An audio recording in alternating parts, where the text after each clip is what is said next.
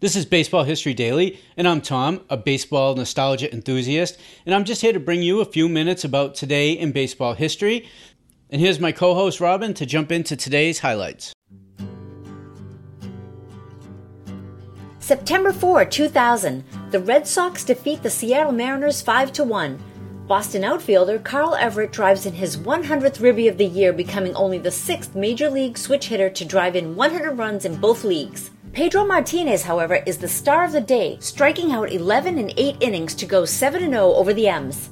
Prior to the game, Boston retires Hall of Fame catcher Carlton Fisk's uniform number 27. Pudge, as Fisk was known, was the author of perhaps the most famous home run in Red Sox history as he willed a towering shot to left to stay fair during Game 6 of the 1975 World Series. Their dramatic bomb broke a 6 6 12th inning tie, giving Boston the victory. September 4th, 1978, behind Ron Guidry's 20th win and 8-run 7th inning, the Yankees take the first game of a doubleheader against Detroit 9-1. Detroit wins the second 5-4 to keep New York 5 games behind Boston. Guidry would go on to win 25 games and the American League Cy Young. September 4th, 1996, Andy Pettitte wins his 20th as the Yankees prevail over the A's 10 3. Paul O'Neill and Tino Martinez hit solo homers in the fourth inning. The Yanks' last 20 game winner was Ron Guidry in 1985. On September 4, 1924, the Brooklyn Robins take a twin bill from the Braves, sweeping their fourth doubleheader in four consecutive days. Four years later, on September 4, 1928, the Boston Braves would begin a run of nine consecutive doubleheaders, establishing a major league record that still stands. Unfortunately for the Beantown Nine, they would drop 14 of the 18 contests during the Twin Bill Marathon. That was September 4th, this day in baseball. Our extensive collection of radio broadcasts captures the game's most iconic moments. They are retold to you by those who lived it. These broadcasts narrate more than just a game, they paint a vivid picture of the era and the legends that shaped it.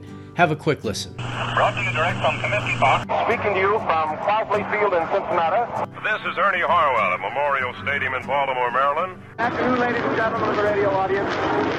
We're at Haven Field. Good afternoon, ladies and gentlemen of the radio audience.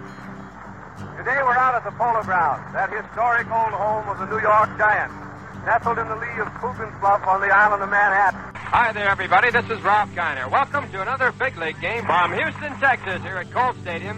And now, good afternoon, everyone, to baseball fans everywhere. This is Bill Slater with Al Helfer and Bill Corum greeting you from Briggs Stadium in Detroit. Good afternoon, ladies and gentlemen. Fred Husing at Sportsman Park, St. Louis. Welcome you to another baseball broadcast brought to you direct from Wrigley Field. Well, it's another beautiful day here in Yankee Stadium. This is Vin Scully, along with Jerry Doggett and Al Helfer, inviting you to stay with us now. Excited to start listening to some of these games? Just come on over to members.thisdayinbaseball.com and join us today. As we wrap up today's show, thank Robin for today's highlights. Uh, you can find her uh, for voiceover work at robinsays.com. And if you enjoy the podcast, please help me out and do one of three things follow, subscribe this podcast, and leave a review. It really helps.